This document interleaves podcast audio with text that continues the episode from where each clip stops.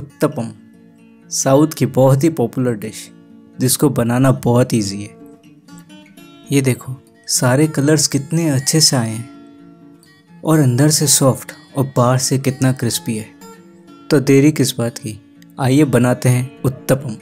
मैं हूँ आपका अपना, हमारा कुक आपको एक बड़े से बोल में एक कटोरी सूजी, आधी कटोरी दही और एक चम्मच नमक डाल के मिक्स करना है। और एक घोल बना देना है। मिक्स करते करते थोड़ा बहुत पानी भी ऐड करते रहना। लेकिन ध्यान रखें, ज़्यादा पानी ऐड मत कर देना, नहीं तो घोल काफ़ी पतला बन जाएगा।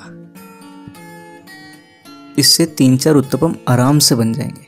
अगर आपको थोड़े ज़्यादा बनाने हैं तो थोड़ी बहुत क्वांटिटी और ऐड कर लेना।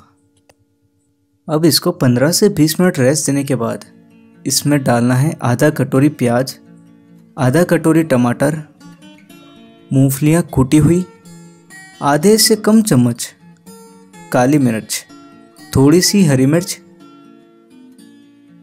धनिया और दो तीन चम्मच तेल। बस फिर क्या, इनको अच्छे से मिक्स करना है। अगर आपको लगता है कि थोड़ा बहुत टाइट हो रहा है मिक्सर तो थोड़ा सा दही डाल के, थोड़ा सॉफ्ट कर लेना। मैं भी फाइनल बनाने से पहले थोड़ा सा दही ऐड कर लूँगा।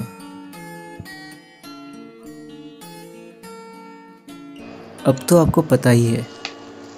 बस हल्के से मीडियम फ्लेम पे, थोड़े से तेल के साथ दोनों तरफ़ क्रिस्प होने तक सेकना है।